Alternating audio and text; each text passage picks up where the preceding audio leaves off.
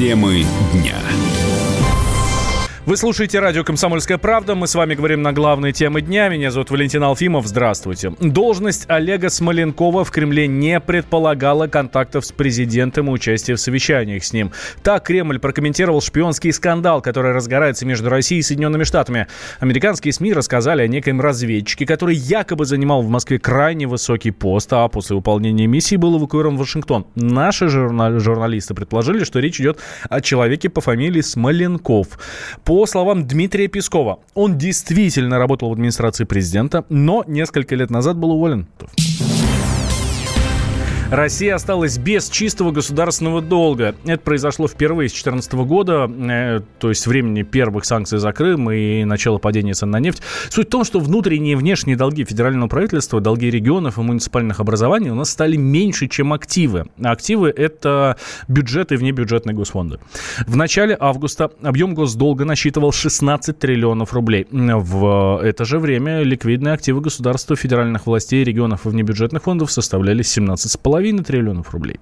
Как рассказал экономист Ярослав Кабаков, сейчас Россия находится в уникальном положении, и грядущий мировой экономический кризис не может повлиять на ситуацию в стране чистый государственный долг, это имеется в виду сальдо наших заимствований и наших накоплений. Текущие ситуации, связанные с торговыми войнами, связанные с достаточно непростым положением вещей в мировой экономике, с падением темпов роста мировой экономики, конечно же, положение России в этом отношении достаточно уникальное. Мы практически не обладаем зависимостью от внешних требований, с одной стороны. С другой стороны, нас во многом ограничивают в привлечении внешних ресурсов, и в этом отношении мы теряем темпы роста развития собственного. Многие страны сейчас обладают огромнейшими внешними долгами и в определенной степени создается для них риски, связанные с национальной валютой и дальнейшим развитием, и с требованиями по этим долгам и так далее. В России этих рисков сейчас практически нет. Мы сейчас очень далеки от ситуации 98 года, когда объявили по своим долгам дефолт. Мы в определенной степени капсулизируемся, отгораживаемся от мировой экономики. Это негативная тенденция, с одной стороны. С другой стороны, с учетом ожидаемого кризиса, замедления мировой экономики, циклического кризиса, это неплохо. В мире стало э, мало э, стран, у которых государственные финансовые активы, как у России, превышают валовый госдолг. Например, соотношение госдолга Турции к ВВП по итогам 2018 года превышало э, 30%, в два раза больше российского показателя. Госдума открывает осеннюю сессию. Сейчас приоритетными направлениями работы депутатов станут принятие бюджета на три года, законодательное сопровождение нацпроектов, это сказал вице-спикер Александр Жуков. А всего парламентариям предстоит рассмотреть порядка 20 законопроектов, которые будут касаться именно национальных проектов. Ну а всего же в плане 244 документа, которые до каникул успели принять в первом чтении. На какие законопроекты нужно обратить особое внимание, разбиралась моя коллега Елена Кривякина. Она с нами сейчас на связи из Государственной Думы. Лена, привет. Всем привет, да, привет, э, Валентин. Все ли депутаты вернулись с каникул вот на первую сессию? Никто не опоздал? Ну, вроде как все, вроде как все вернулись, да, кстати, журналисты допытывались у загорелых и бодрых депутатов, э, где, собственно, они отдыхали, вот, но как один все уверяют, что они вообще не отдыхали, вот, и, в общем-то, были в регионах и работали. Вот сейчас, да, э, как ты правильно заметил, открылась осенняя сессия, пока выступают лидеры фракции, уже выступил Жириновский, Дюганов, сейчас выступает Миронов, выступил, сейчас выступает Невера. Кстати, Миронов э, пришел в зал э, хромающий, э, лидер Средней России сказал, что он повредил ногу в спортзале, посоветовал быть э, внимательны с тренажерами. Ну, собственно, о чем говорят сейчас? Сейчас идут такие поствыборные баталии. Э, Сергей Неверов говорит о том, что Единая Россия, в общем, заслуженную победу получила, а все остальные, в основном ЛДПР, прежде всего ругаются на провальные выборы и говорят, что они были совершенно нечестные. Ну, вот, собственно, это то, что мы слышим с 12 часов, э, пока вот таки, пока такие дебаты идут в Госдуме. Ну, собственно, и говорят о том, какие законопроекты, конечно, должны быть в приоритете, ты правильно заметил. Э, конечно же, депутатам предстоит рассматривать бюджет в ближайшее время, на следующий год и на ближайшую трехлетку также нацпроекты. Э, интересное предложение сделал Геннадий Зюганов. Он сказал, что нужно установить э, прожиточный минимум в 25 тысяч рублей, потому что сейчас Россия захлебывается в деньгах. У нас очень большая э, заначка и профицит бюджета. И Зюганов говорит, что было бы справедливо эти деньги давать тем, кто в них нуждается. Валентин? Но э, я так понимаю, что ему, конечно, возражают и говорят, что нет, надо держать деньги на черный день. Ну, пока никто особо не возразил, вот, но до этого возражали, да, это уже не первый раз э, Зюганов об этом говорит. И, кстати, он не первый раз говорит о том, что нужно э, помочь э, детям войны, наконец, решить этот вопрос, вот, но тоже пока партия власти вот по этому вопросу э, отмалчивается.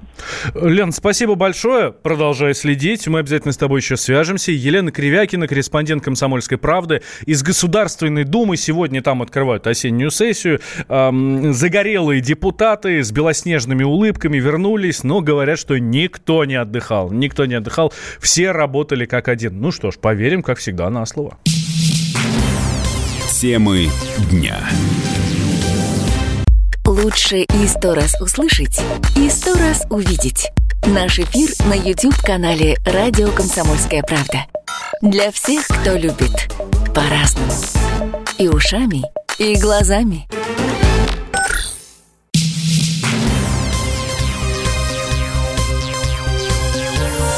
Темы дня. Вы слушаете радио «Комсомольская правда» в студии Валентин Алфимов. Рэпер Гуф извинился за клип «Москва», который он снял вместе с Тимати. Видео вышло в День города и накануне единого дня голосования, после чего набрало более миллиона дизлайков на Ютубе. Аудитории не понравилась политическая подоплека, и рэперов раскритиковали. Ну, собственно, за скрытую агитацию и за то, что они якобы деньги получают на клип от государства. После извинений Гуфа Тимати тоже опубликовал заявление в Инстаграме. Артист назвал клип «Перебором», заявил, что удаляет видео. Однако фрагмент песни, которая стала скандальной, мы все-таки успели сохранить.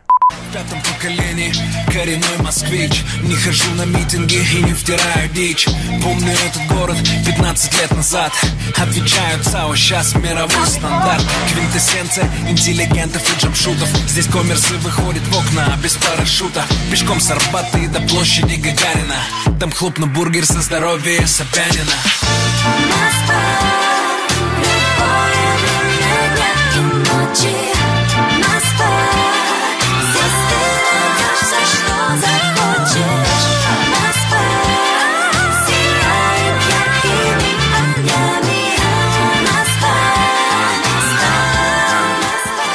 По словам рэпера Гуфа, он не знал о выборах 8 сентября и вписался в это на полном энтузиазме. Как отметил рэпер, ему сказали, что надо поздравить город, но не уточнил, кто именно к нему обратился.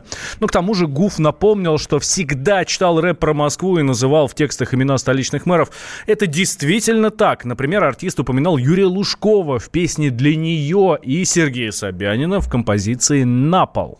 Сожалею о том, что не слежу за политической ситуацией в стране и в Москве. И я вписался в это вообще на полном энтузиазме. Мне сказали, что надо поздравить город с его днем, потому что мы москвичи, и это было бы неплохо. Я повелся на такую ни копейки с этого не получил, я вам клянусь. Я не знаю, получил ли там Тиман что-нибудь с этого. У меня никаких доказательств нет. Если были бы, наверное, как-нибудь ими, ими апеллировал. Развели меня, подставили. Очень жаль. Я всегда читал про Москву, я всегда упоминал в своих текстах имена мэров, нынешних, прошлых Москвы. Я вас, наверное, понимаю теперь, то, что это выглядит, как будто бы меня кто-то заставил прочитать про Собянина. Ни разу не так реально извиняюсь перед вами и очень горд за ту молодежь, которая у нас есть, разбирается в политике и ищет какое-то светлое будущее. Я просто не в курсе.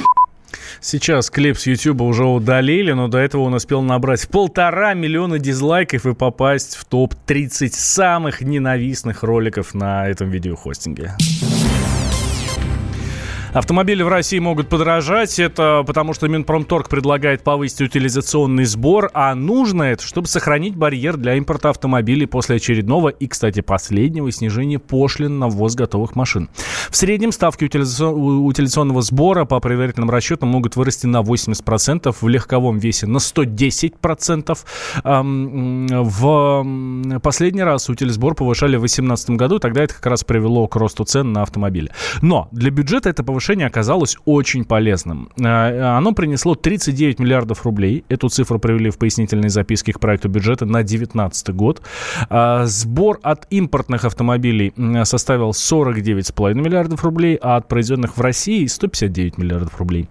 Автоэксперт Игорь Маржарет утверждает, что на этот раз больше всего рост цен отразится на импортных авто надо понимать, что утилизационный сбор э, к утилизации отношения не имеет. Он только так называется. На самом деле у нас нет ни закона об утилизации, ни прописанного какого-то алгоритма утилизации автомобилей. И это просто такой скрытый налог на каждый автомобиль, который платит каждый производитель или продавец. Но в случае, если этот автомобиль произведен в России, эти деньги возвращаются. На моей памяти это третье уже, по-моему, повышение утилизационного сбора. И оно, конечно, приведет к повышению цен на автомобили, в первую очередь импортируемых. А что касается автомобилей, произведенных в России, еще раз говорю, деньги в общем возвращаются, но с, таким, с такой отсрочкой, что производитель вынужден будет часть этих денег все равно заложить в стоимость автомобиля. Э, таким образом, цена автомобиля в любом случае повысится. На какую сумму трудно сказать. Если это импортируемый, то ровно на стоимость повышения этого самого утилизационного сбора.